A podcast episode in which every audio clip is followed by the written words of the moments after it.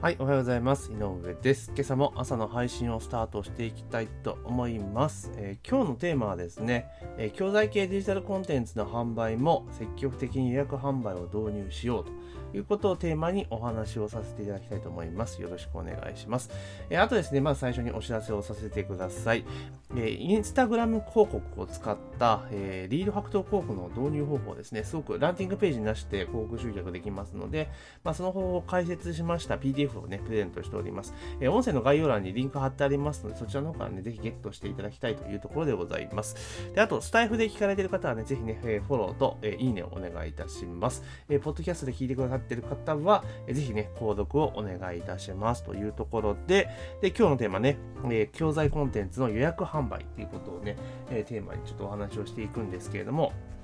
やはりですね、デジタルコンテンツ系で教材、教材系、まあ、教育系のコンテンツっていうのはやはりかなりですね、収益性が高いというところで、まあ、非常に注目はされてはいるんですけれども、じゃあ、いざね、えー教材販売しようと、コンテンツ販売しようと思ってね、多くの人はチャレンジするんですよ。だけど、えー結構の確率で挫折してしまったりするわけなんですね。挫折してしまったりとかいうか、まあ、手が止まってしまうことが結構多かったりするんですよ。で、なんでまあそういうことが起こるかっていうと、まあ、結局ですね、こういった教材コンテンツとかを、まあ、ね自分で作り始めてしまえば、まあ、その後はね、えーどんどん流れが分かってるのでスムーズにいくんだけれども、最初ってやり方から学ばなきゃいけないじゃないですか。で、どうしても日本人の悪いところっていうのは、一通り学んでから、こう手を動かし始めるわけですよね。えー全部1から10まで全部やり方を学んで、で、その上で始めていくっていうのが、そういう人が多いんですよ。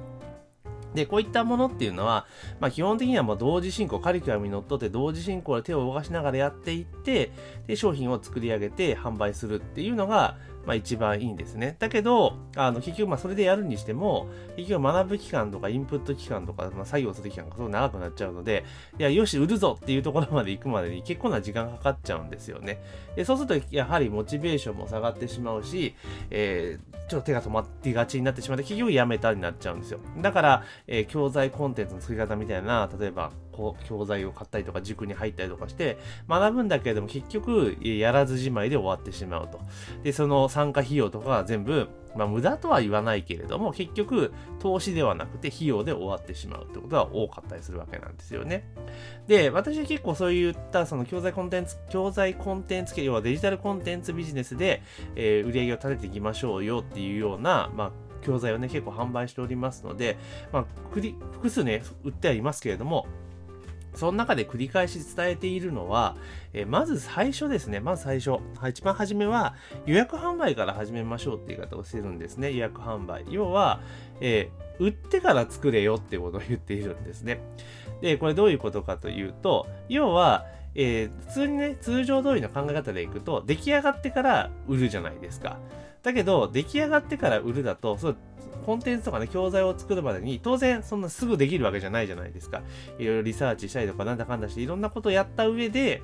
で、えー実際作成して出来上がりましたと。で、それに販売に関わるものも全部作って、よし、売るぞ、になるわけですよね。でも、それでやった後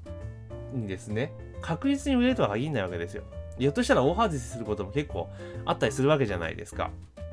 なんで、基本的には、私はその、ある程度ね、キャリアを積んできて、もう売れるとかね、大体こう、例えばそれが仮に売れなかったとしても逃げ道はいっぱいあるぞっていう方は別にいいんだけれども、最初に関しては、まず予約販売をしましょうということを言っています。えそうすれば、まず最初に売るわけじゃないですか。教材とか、えコンテンツのコンセプトとかね、ターゲットとかそういうところで、まあ、セールスをして、で、売ると。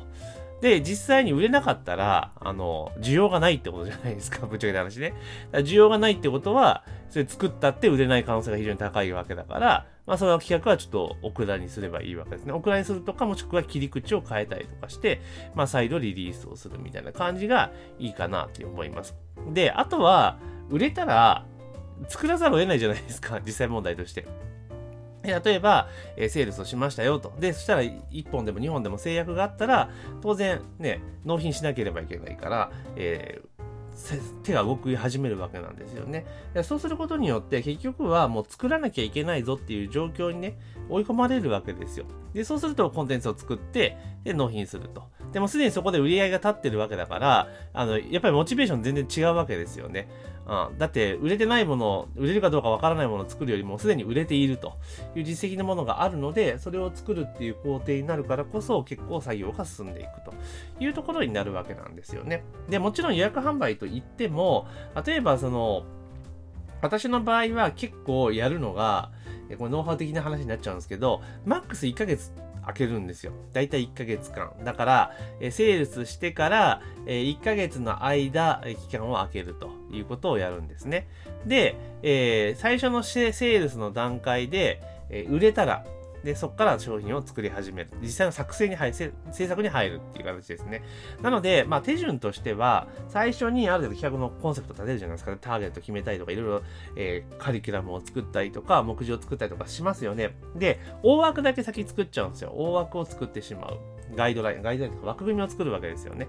でその段階で枠組みができた時点で、えセールスをかけると、え販売するということをやります。で、えその枠組みの段階でセールスをして、商品が売れたら、その時点から制作にかかって、え、作る。で、え、最初のセールスから約1ヶ月後、マックス1ヶ月後に設定をするので、そこから作れば全然間に合うわけなんですよね。で例えば、一括納品のものであれば、全部一気に作り上げなければいけないけれども、例えばカリキュラムにのったスクール形式、塾形式の場合っていうのは、カリキュラムは基本的にコンテンツでサミダレ式に提供していくわけですよね。あの、なんつうの、機械に乗っ取って。その場合っていうのは、まあ、1ヶ月あったとはいえ、まあ、その後、順次コンテンツを作っていけばいいので、まあ、比較的取り組みやすいのかなと。まあ、ただね、そのスクール系の場合っていうのは、1ヶ月ちょっと空けちゃうとちょっと大きいかなって気がするので、まあ、2週間とか、くらいがいいんじゃないかなというふうに思ってます。だからそういうふうに、とにかく予約販売することによって、あの、自分の作ったコンテンツ無駄になるってことをちょっと抑えていくことができますよ、というところになるんですよね。で、その中で一番結構お勧めしている手法としては、えっ、ー、と、自分でね、独自販売で売っていこうって場合は、まあ、ある程度、まあ、リストとかね、そういったものが必要ななってきますけども、ないケースは当然あるわけじゃないですか。でその場合お勧めしてるのはやっぱストア化が一番いいかなっていうふうに思っています。ストア化がここなら。で、この2つに共通しているものは、要は、えー、売れた段階ね、ねストア化の場合予約が入った段階なんだけれども、納品までの間に、あの、時間をね、取ること、インターバル取ることができるんですよ。で、ここならの場合は、要は納品まで何日間みたいな感じです。あらかじめ明示することができるので、で、ストア化の場合も結局予約締め切り日から何日後かに本番があるっていう形になるじゃないですか。で、その予約締め切り日っていうのも自由に設定ができるので、例えばストア化の場合であれば、その予約の締め切り日を、例えば1週間前ぐらいにするんですよ。1週間か、まあ10日ぐらい前。で、例えばその1週間が10日ぐらい前に閉めた時点で予約が入ったら、閉める前の間に予約が入ったら、もうそこからスライド作り始めればいいんですよね。10日もあれば、例えばココナラとか、ストア化とかであれば、まあ大体1時間か1時間半ぐらいの講座になるから、すぐ作れるじゃないですか。当然そのあれですよ、企画段階ではある程度素材集めとか準備はしておく必要がありますよ。で、そうしていくことによって、まあ、予約が入った段階から、えー、スライドの作成に入ると。で、例えば、ストアコの場合ってその1日だけってわけじゃないと思うので、複数日程が設定されてると思いますから、その予約が入った日以降の予約に関しては締め切り日を前日ぐらいまでに普通に戻すってことをしておくっていうのがいいんですね。そうすると、まあ、予約が入ったことによって、まあ、コンテンツ作り始める、スライド作り始めると。で、その当日ね、えー、本番を迎えるっていうわけじゃないですか。で、これ、ここならも同じことが言えて、初回だけは、その納品日に時間を空けておく必要があるんですよね。開けとけばいいんですよ。ないものであれば。うん、だから、えー、最初に募集ページのところに、えー、コンテンツのお届けは、えー、何月何日以降、だからお申し込みいただいてから1週間ほど時間をいただいております。みたいな感じで、まあ、一言二言入れておけば、まあ、それを見て購入してくださるわけだから、別に納品が遅れても特に問題にはならんというところになります。で、まあ、2回目以降はね、こっちとここならも一緒だけれども、2回目以降は別にすぐに即時納品に切り替えてしまえば OK ですよというところなんですね。まあ、とにかくだから先に売ってしまって作らなきゃいけないっていう状況、えー、作成しなければいけない状況っていうのをにやっていくのが一番いいですよというところなんですね。で、結構ね、その先に売ってそれから作りましょうって言い方するとなかなか伝わらないので、一番わかりやすいのは予約販売ですよと。